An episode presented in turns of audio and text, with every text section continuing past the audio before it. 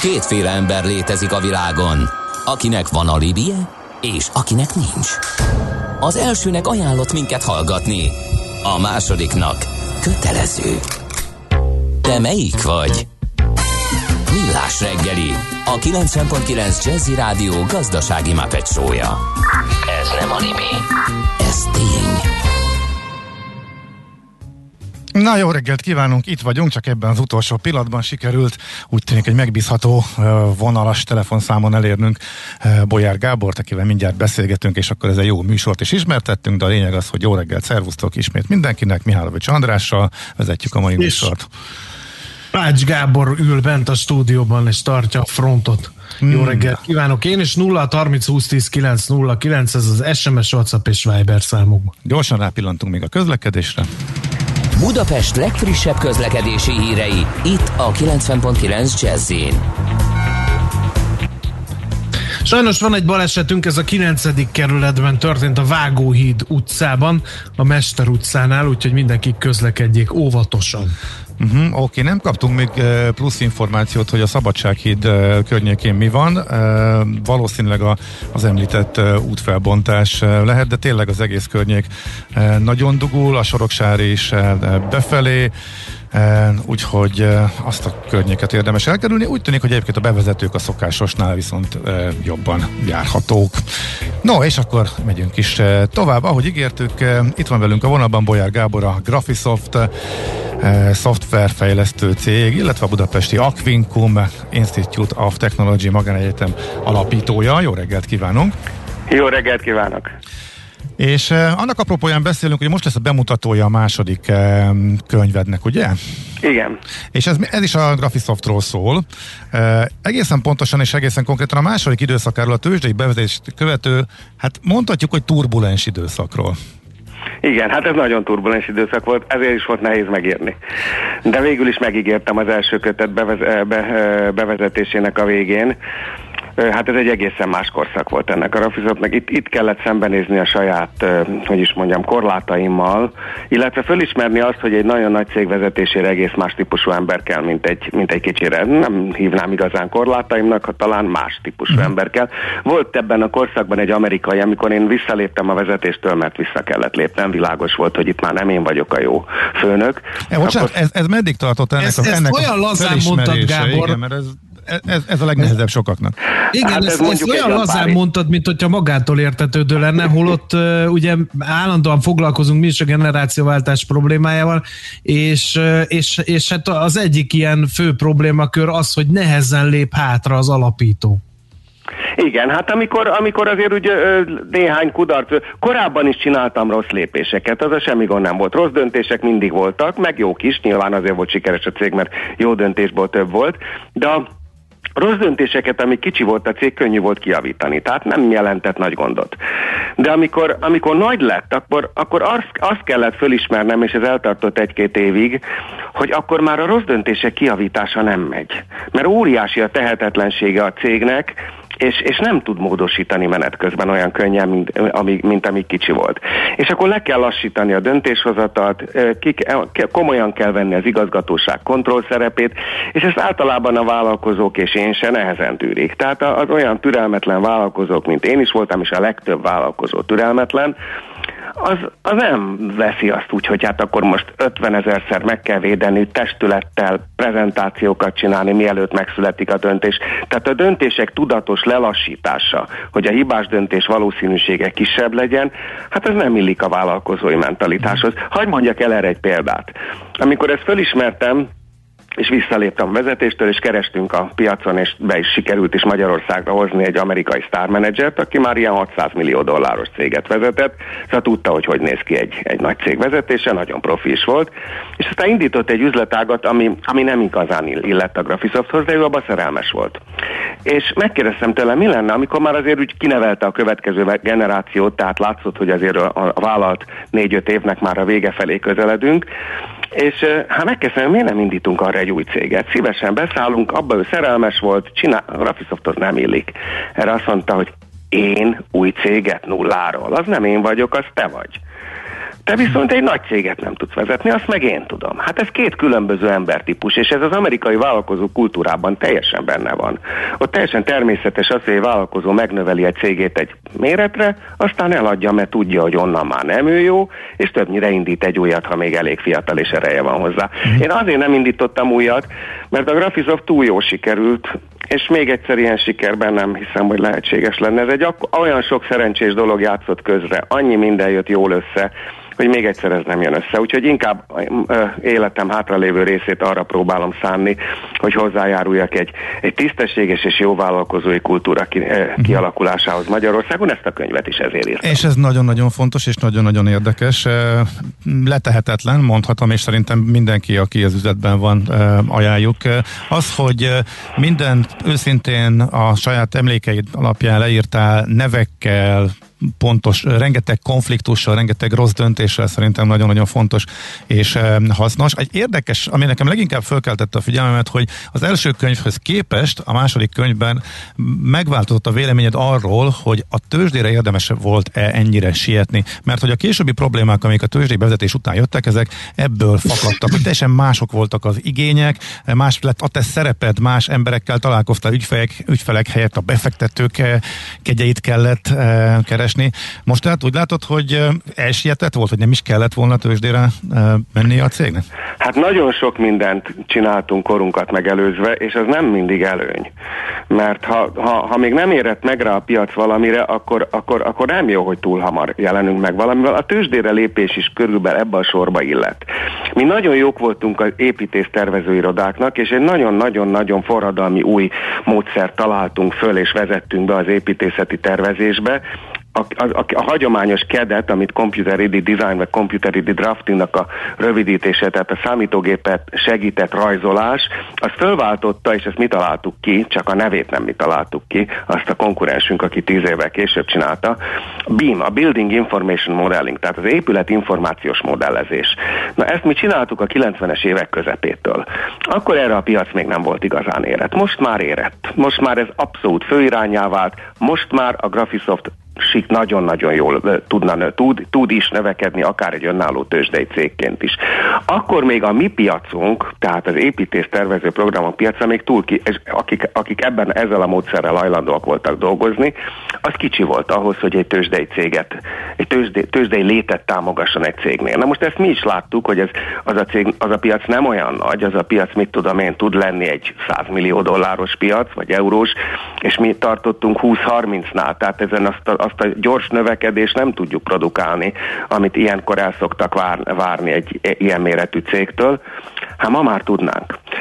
És akkor azért azok, a leg, leg, legtöbb rossz döntés ez volt, hogy a tőzsde nyomására nekivágtunk, belevágtunk új piacokba. Akvizíciókkal felvásároltunk amerikai, japán, német, angol cégeket, hogy új piacokra törjünk be. Hát új piacokon nem voltunk elég jók. Mi az építészeknek voltunk nagyon jók, és az a piac akkor még kicsi volt a tőzsdéhez. Uh-huh. Tehát túl hamar léptünk és ekkor, jött, és ekkor jött az első kísérlet arra, hogy hátrébb lépsz, visszavonulsz és keresel magad helyett első számú cégvezetőt, és hát ebből is mondhatjuk azt, hogy bukdácsolás lett, mert azért nagyon nehéz volt ugye Budapestre csábítani és megfizetni csúcsvezetőket, ugyanakkor engem mégis a leginkább az a része érdekelne, az a személyes része, hogy amikor hátrébb lép a vezető, és minden hatalmat úgymond átad, és mondjuk azt látja, vagy látod, mert a könyvből kiderül, hogy nálad is volt ilyen, hogy szabad keze van, és elkezdi kirogdalni a harcostársakat, akikkel az alapítók, akivel a céget együtt gründoltátok és hát építettétek föl, hogy, hogy ezt hogy lehet megélni ilyenkor? Hát az ugye... volt a legfájdalmasabb. Az hmm. megmondom, hogy az volt a legfájdalmasabb, de tartani kellett a szavamat, hogy, hogy, hogy, hogy szabad kezet kap.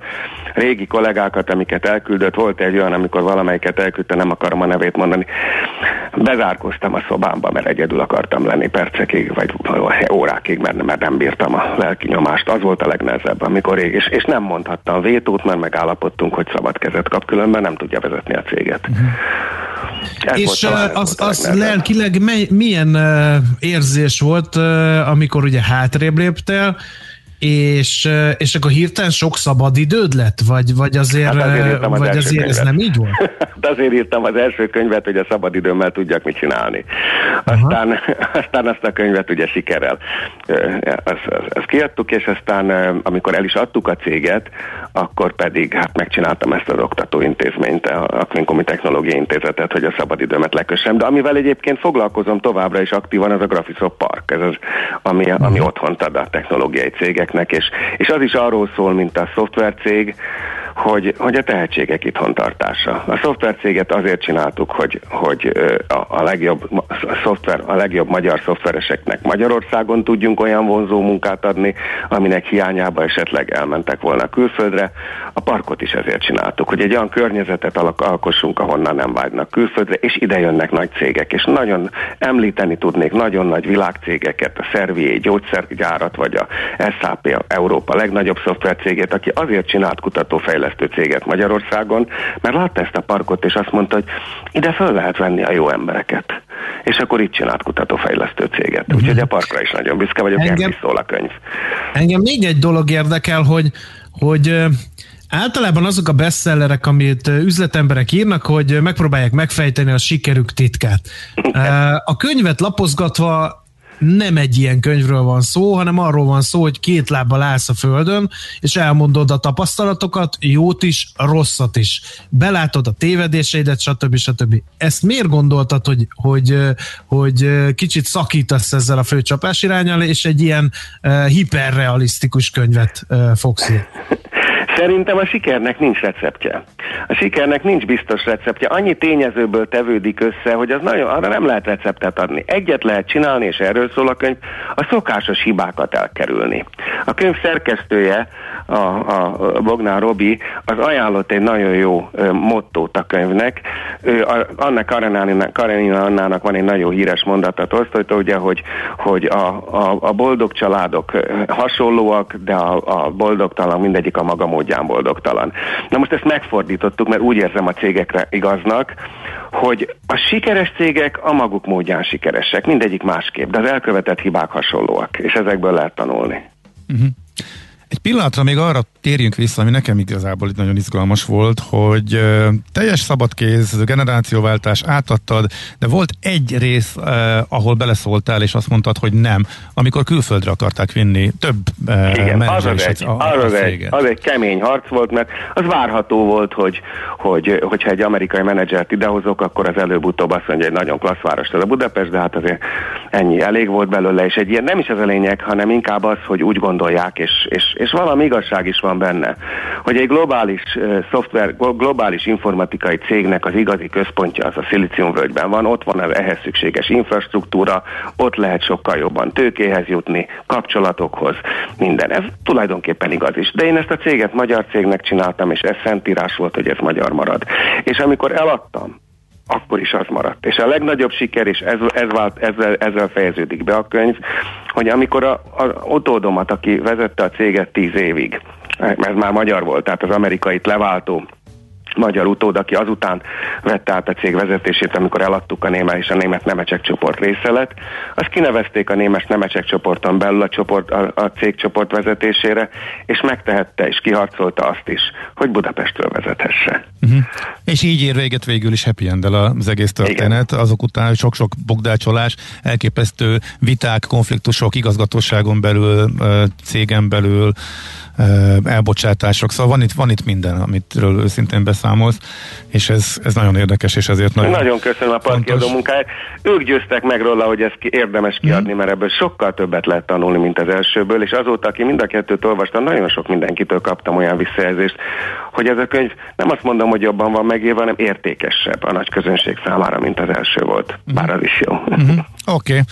Hát nagyon szépen köszönjük, hogy beszélgethetünk, és hát reméljük, hogy sokan fogják olvasni, és inspirációt kapnak belőle, és sokat tanulhatnak. a barátomat is üdvözlöm, aki utána jön. Igen, átadjuk neki akkor majd mindjárt. Nagyon szépen Köszönöm köszönjük. szépen. Köszönjük szépen, szép napot kívánunk. Szép napot. Bolyár Gáborral beszélgettünk tehát a Graphisoft és a Aquincom Institute of Technology magánegyetem alapítójával, illetve ugye most a Graphisoft Parknak a vezetőjével. A könyvnek az a cím, hogy Graphisoft 2.0 generációváltás e, drámái, és e, tényleg nagyon érdekes, hogy e, már majdnem függetlenül az alapítótól e, egy fiatal ember, aki programozóként kezd, és zseniális programozóként indul, de még előtte történnek az események, és zajlik a generációváltás, ugye a keresése e, az új vezetőnek, de ő már akkor is ott van, és szépen az idők folyamán kiderül, hogy ő az első számú cégvezetőnek is ő a legalkalmasabb, és ő csinálja meg a, a sikertörténetét a már az eladás, e, illetve partnerség után a e, Graphisoft-tal. Úgyhogy ajánljuk mindenkinek tényleg e, tiszta szívvel. 12-én, azaz holnap szombaton a Margó Irodalmi Fesztivál és könyvására mutatják be, egyébként hivatalosan is Polyár Gábor könyvét. Nos, akkor most ugrunk egyet, mert hogy jön a rövid hírek, és utána folytatjuk. Az alatt pedig elolvasom, mert egy kis lapszemle még ide kívánkozik. Na. Indexen megjelent a Mészáros Lőrinc interjú. Hát én csak a beharangozóját láttam, és kapartam. De most a, már az egész kint igen, van, kapartam az megpróbálom átfutni. Fúsd át, mert én kapartam az arcomat, hogy a beharangozótól, úgyhogy hát kíváncsiak vagyunk, ki tudnak-e belőle bármi izgalmat eh, vagy újdonságot eh, hozni, főleg így a beharangozó alapján is. Úgyhogy na olvasgass el, és akkor majd számolj be róla, most jönnek a rövid hírek. Műsorunkban termék megjelenítést hallhattak. Aranyköpés a millás reggeliben. Mindenre van egy idézetünk. Ez megspórolja az eredeti gondolatokat. De nem mind arany, ami fényli. Lehet kedvező körülmények közt gyémánt is. Hát Váncsa Istvántól rengeteget tudnánk idézni, íme a születésnapján egy izgalmas mondás, parancsolj. A spirituális evolúció tanítása a legelfogadhatóbb. Zagyaság ugyan, de legalább nem kártékony, hiszen csak annak veszi el az eszét, akinek úgysem van. Darth Vader magyar hangján szólalt meg Vácsa István. Remélem hallható volt, úgyhogy légy egy reszetelést kérnék, kérnék szépen akkor, András. Azért elmondom még egyszer biztos, ami biztos, akkor a spirituális evolúció tanítása a legelfogadhatóbb. Zagyvaság ugyan, de legalább nem kártékony, hiszen csak annak veszi az eszét, akinek úgyse volt. Úgy most már e, biztos hallatszott. Aranyköpés hangzott el a millás reggeliben. Ne feledd, tanulni ezüst, megjegyezni arany. És itt van velünk a vonalban, ahogy ígértük, nem is a vonalban, videó csatornánkon, Tibor Dávid, a Masterplus tenyerté elnöke. Jó reggelt kívánunk, szervusz! Jó reggelt kívánok! Hát először is tolmácsoljuk Bolyár Gábor jó kívánságait, aki azt mondta, hogy feltétlenül adjuk el, vele beszélgettünk fél kilenc előtt, és utána pedig megkérdezzük, hogy miért ez az iszonyatos áremelkedés az építő anyagokban. Sokféle verziót lehet olvasni a sajtóban ezzel kapcsolatosan, hogy nagyobb profit marzsra váltottak, meg nyerészkednek a gyártók, egyszerűen akkora a kereslet a új támogatások miatt, hogy ez hajtja, és akkor a kereskedelemben is megnyúltak az árések. Na szóval mi itt az igazság? Jó, hát először még Gáborra visszautalva én is hallgattam az ő előadását, és vagy a, az interjúját, és tényleg nagyon hálás vagyok neki, sokat tanultam tőle abban az öt évben, amíg a Masterplast igazgató tanácsának tagja volt, úgyhogy azt gondolom ezt a könyvet is alig várom, hogy elolvassam. Uh-huh. Igen, mindenképp érdemes, igen. A, a, a helyzet az valóban kritikus és rendhagyó, tehát én azt gondolom azt, hogy egy körül nagyobb vízhang van, felháborodás van, egy olyan problémakörről beszélünk, amivel foglalkozni kell, amiről beszélni kell. Ez teljesen jogos.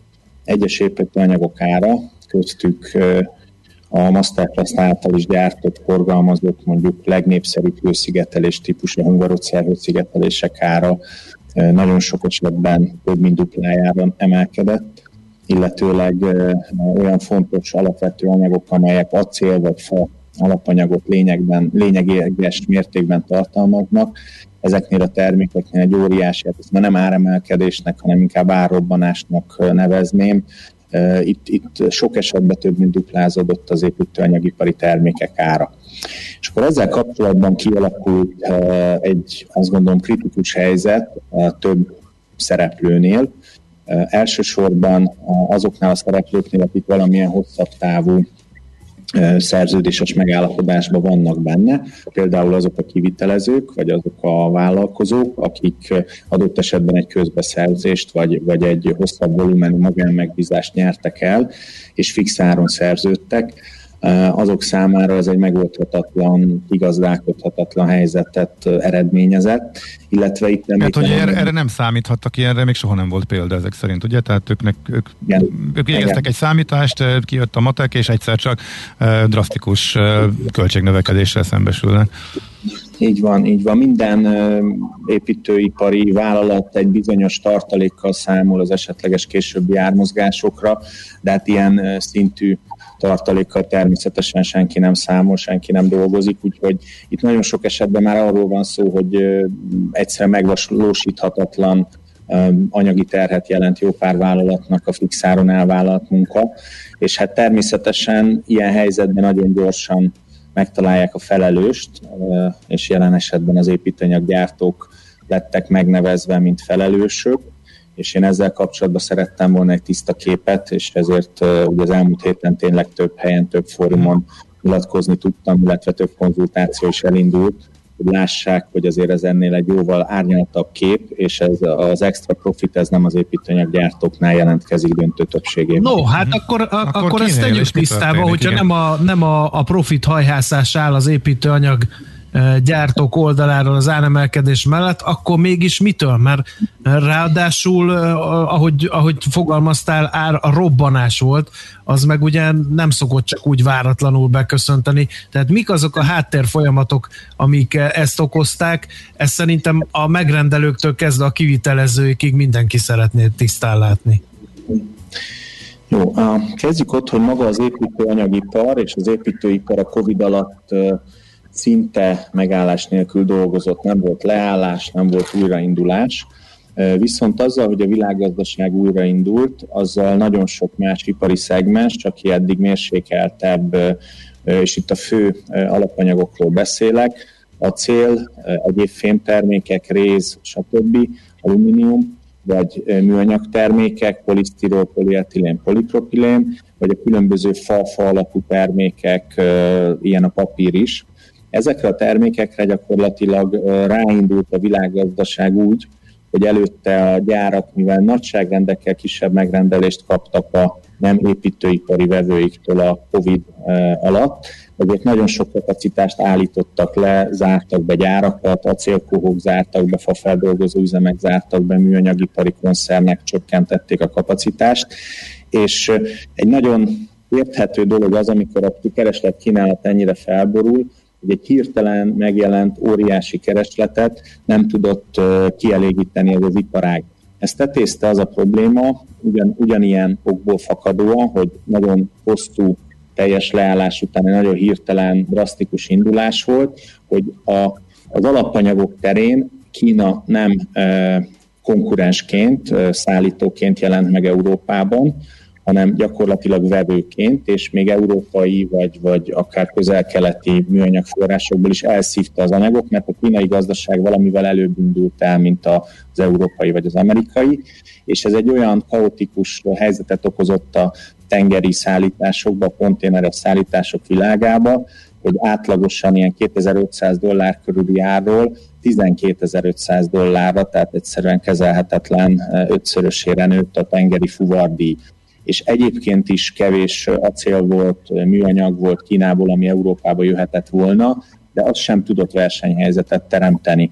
Úgyhogy egy, egész egyszerűen egy nagyon hirtelen beszakadása, vagy bocsánat, megugrása, felrobbanása a keresletnek azt okozta, hogy a viszonylag lassan reagálni tudó gyártói kapacitások egyszerűen nem tudták ezt lekezelni, uh-huh. és, és ez olyan arányáltalódásokat okozott, hogy minden gyártó könyörögve állt sorban nagyjából minden potenciális, mondjuk így acél és műanyag szállítónál, hogy egyáltalán kapjon anyagot, az ár az a megbeszélések utolsó pár percébe derült ki, és nem volt a uh-huh. pozíció. Hát ez onnan ismerős a, a chipgyártó mizéria az autóiparban, valami hasonló zajlott akkor, tehát itt is le, és akkor ugye a chipgyártásnál is az analógiánál maradva az a helyzet, hogy azt mondják, hogy elég sokáig tart még a piac magához tér.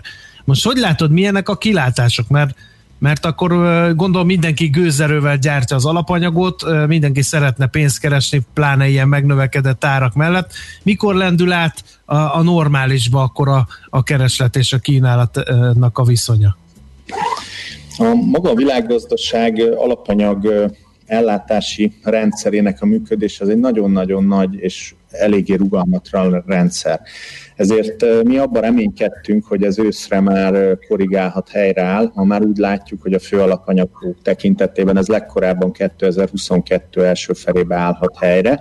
Itt először is Kínának ismét eladóként kellene megjelenni az európai piacon, ahogy eddig is megjelent acélba vagy műanyagokba. A tengeri szállítási díjaknak ehhez vissza kellene korrigálnia ha nem is a 2500 dollár, de mondjuk az 5000 dollár körül szintre, és ez, ez, ez nem látható, hogy ez az idei évben megtörténhet, tehát sajnos azt kell mondanom, hogy tartós anyagár növekedésre kell berendezkedni, illetve hát azt látjuk, hogy ezek az alapanyaggyártók természetesen nem szándékoznak annyit visszaadni a, a, a, az árból, mint ahonnan indultak, tehát valószínűleg az árkorrekció mértéke az kisebb lesz, és a tavalyi árakat szerintem hosszú távon elfelejthetjük.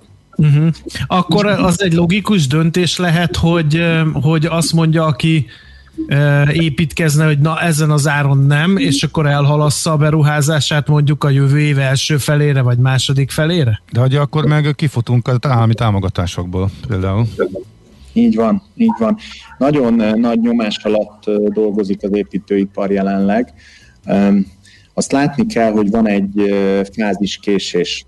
Nagy hiba volt az 5%-os áfa tulajdonképpen egy éves felfüggesztése, most így utólag visszanézve, ugye ez a megszüntetés és újrabevezetés ez egy évet jelentett így kiesett egy teljes év a projektindítások tekintetében.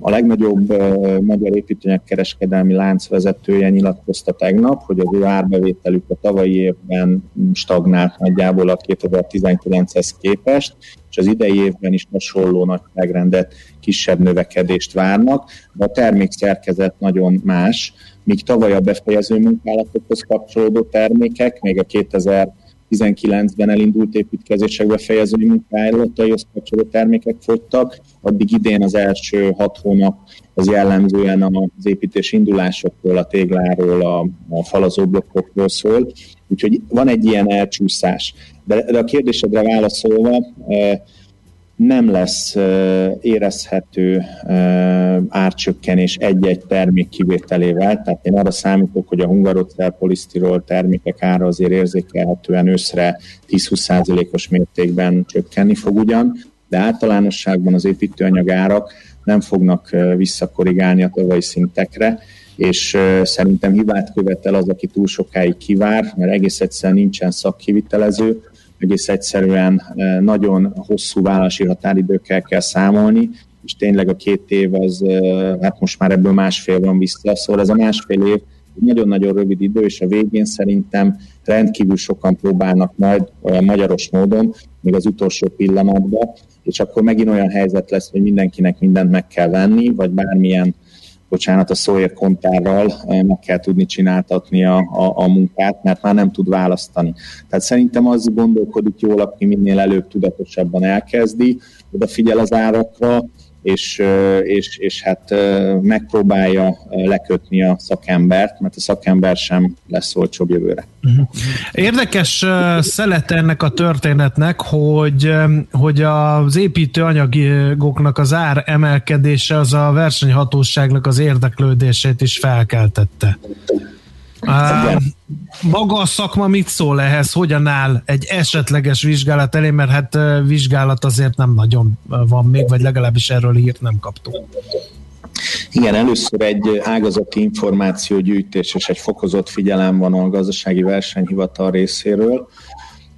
Nekem a mm, hazai építőanyaggyártói tagozatvezetőjeként az Évoszon belül ugye képviselem a, a hazai építőanyagipart, és egy e hét hétfőn egy egyeztetést folytattunk a gazdasági versenyhivatal elnökével, és én azt gondolom, hogy egy fontos előnye van ennek a ennek az intézkedésnek.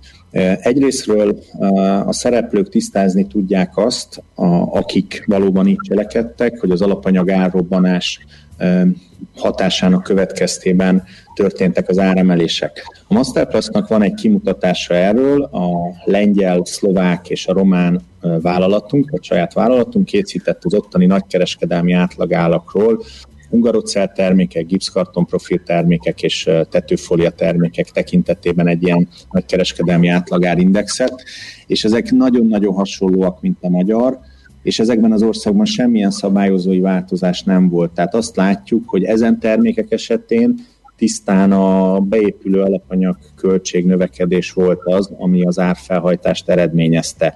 De, és ez, ez sajnos egy valós félelem, hogy néhány szereplő az építőanyagiparban erre az áremelési vagy keresletemelési szándékra kvázi egy extra profit szándékkal reagált. A gazdasági versenyhivatal ilyen esetben azt vizsgálja, hogy esetlegesen egyes szegmensek áregyeztetve, tisztességtelen piaci magatartást folytatva, árkartelt kötve, hogy mondjam, tudatosan kihasználták a helyzetet, és nem versenyszerűen működtek. Úgyhogy én ebből a szempontból örülök ennek, mert a 90%-ban tisztességesen dolgozó építőanyag, hazai építőanyag gyártói szektort ezt tisztázni fogja, ott, ahol viszont esetlegesen ilyen indokolatlan áremelések történtek, összehangolt áremelések, ott viszont azt gondolom, hogy jó, ha a gazdasági versenyhivatal rendet tesz. Uh-huh. Igen, Tehát Dávid, az... egy nagyon fontos kérdés. Elhangzott, hogy hazai építőanyaggyártás. És megint visszanyúlnék a chipgyártás analógiájához. Azok, akik megíggették magukat, akár az Európai Unióban, akár az Egyesült Államokban az ázsiai chipgyártók a, a leállása miatt, azok most azt tervezik, hogy, hogy ilyen termékeket gyártó üzemeket hoznak létre. Egyébként nézve, magyar kézben az építőipari alapanyagokból, alapanyaggyártó kapacitásokból mennyi van? És hogy ezen lehet-e változtatni, vagy kell-e változtatni a történtek tükrében? Sajnos az épít, hazai építőanyaggyártás az jelentős részben nemzetközi külföldi vállalatok, multinacionális vállalatok tulajdonában van, de ami még ennél is azt gondolom égetőbb strukturális probléma, hogy az importarány is még rendkívül magas, tehát mi elsősorban hazai építőanyaggyártóként nem a, az itt dolgozó, régóta itt dolgozó, akár 30 éve ide befektető nemzetközi vállalatokat látjuk problémának, hanem azt látjuk problémának, hogy nagyon sok építőanyag nem is Magyarországon termelődik meg, nem magyar munkaerőt használva, tehát mindenképpen cél az, hogy a hazai építőanyag gyártás növekedjen, és hát a, a miniszterelnök úrnak volt egy, e, ugye a gazdasági kamarának az évindító ülésén egy beszéde, ahol az építő anyaggyártást is olyan iparágnak nevezte, ahol kívánatos a hazai e, tulajdoni arány e, növelése. Én azt látom, hogy a kormány ezen dolgozik, gondolkodik. Mi dolgunk az, hogy szakmai szervezetekként az évoszon belül olyan javaslatokat, olyan támogatási rendszereket, olyan eszközrendszereket javasoljunk a kormány számára, ami, ami segíti elérni ezt a célt. Mhm. Egy pillanatra visszakanyarodva még a, az árakhoz. A nagy robbanáson túl vagyunk, tehát most van a csúcson, és innentől nagyjából, ha jól értettem, platózás és jövőre talán enyhe csökkenés valószínűsíthető, de nem, semmiképp nem visszatérés a korábbi szintekre. Ha ez így van, akkor az új lakásárak tovább emelkedhetnek, és akkor az egész ingatlan piacra erre eh, komoly, ennek komoly hatása lehet? Igen, igen, így van. Eh, ezt ma még, még nagyon sok eh, elemzésben látok, hogy mondjam, zavart vagy homályt, hogy, hogy, hogy mi történik az ingatlan árakkal, hogyha azt nézzük, hogy tisztán csak az építőanyagárak mekkorát nőtek, és ez átlagosan is egy-egy kiugró példát nem számítva, ez elérheti akár a 20%-ot idei éves szinten, és azt látva, hogy milyen hihetetlen szakember hiány van, mert az egyébként nagyon okos és jól elindított otthonfelújítási program támogatás, ez a bizonyos 3 milliós családi támogatás. Ez is elszívja a, a burkolót, a festőt, a nem tudom, a kisiparost, a, a vízgázszerelőket a, a, a nagy projektektől. Ez azt jelenti, hogy az újonnan felépülő lakások biztosan jóval magasabb önköltség mellett fognak felépülni, és összességében a négyzetméter árak szerintem két éves viszonylatban legalább 20%-kal igazodva ehhez a költségnövekedéshez nőni fognak. Úgyhogy nekem meggyőződésem, hogy a lakásárak azok a, a, a általánosság vagy a felkapott területen sajnos, vagy, vagy nem tudom, a trendet követve újabb emelkedés előtt vannak. És ez Budapestre leszűkítve szerintem teljesen indokolt, ugyanis az nem biztos, hogy egy ö, jogos dolog, hogy mondjuk a budapesti lakásárak jóval a pozsonyi vagy a varsói alatt vannak, de mondjuk ö, talán a felét se érik el a prágaiaknak. Tehát én azt gondolom, hogy Budapesttel összehasonlítható méretű erejű városok szintjéig még egy, egy konszolidáció végbe fog menni. Úgyhogy szerintem az ingatlan áraknak a következő öt éves időszakban is egy tartós és viszonylag erőteljes emelkedő trendje lesz. Uh-huh. Oké. Okay. Hát nagyon szépen köszönjük, hogy átbeszéltük ezt, tisztában látunk, meg hát nagyon fontos és hasznos a tervezéshez mindenkinek, akár lakásvásárlásban, akár befektetésben gondolkodik, akár csak felújításban. Úgyhogy köszönjük még egyszer, hogy itt voltál és megbeszélhettük mindezt. Szép napot, jó munkát kívánunk! Köszönjük szépen a beszélgetést! Köszönöm! Tibor Dáviddal beszélgettünk, tehát a Masterplus tenyerté elnökével a nagyon durva építőanyagár emelkedés kivált okairól, illetve lehetséges hatásairól a következő időszakra. Na, Medvekoma, te jössz. Hát de mivel? Mivel, hogy a hírek jönnek Danai Katától, ennyivel tudok hozzájárulni a műsorfolyam tovább lendítéséhez. Esetleg utána is leszem, beharangozhatod a következő egészen elképesztően népszerű és kiváló rovatot. Tudom, miről beszélsz, a szétfön szokott lenni. Ja, biztos volt. Jó, oké, okay. szóval már érkeztek kérdések természetesen a utazással kapcsolatban, és jöhetnek még a szokásos elérhetőségünk 0630 20 10 909, ismét eh, jönnek ki, illetve érkeztek apróságok eh, az új Európai Uniós va, vakc- én sem tanultam meg még a nevét. COVID Vakcina igazolvány? Uh, igen, COVID, EU COVID-19 Mert van hivatalos neve, vakcina, vakcina igazolvány, igen, és hát egészen elborzasztó, hogy mennyi baromság jelenik meg ezzel kapcsolatosan Magyarországon, és megpróbálom tisztába tenni a legfrissebbekkel együtt, hogy mi várható július uh, 1 miután ez elég egyértelműen kiderült, és vannak dolgok, csak ezek valahogy Magyarországon nem úgy interpretálódnak, ahogy azok vannak, ahogy azok eldőltek, ahogy azok lesznek, úgyhogy ez lesz nyilván a fő téma, de még az árakra is majd sort kerítünk, mert több hallgató kérdezte például a görögországi lehetőségeket, úgyhogy ezekkel jövünk majd vissza.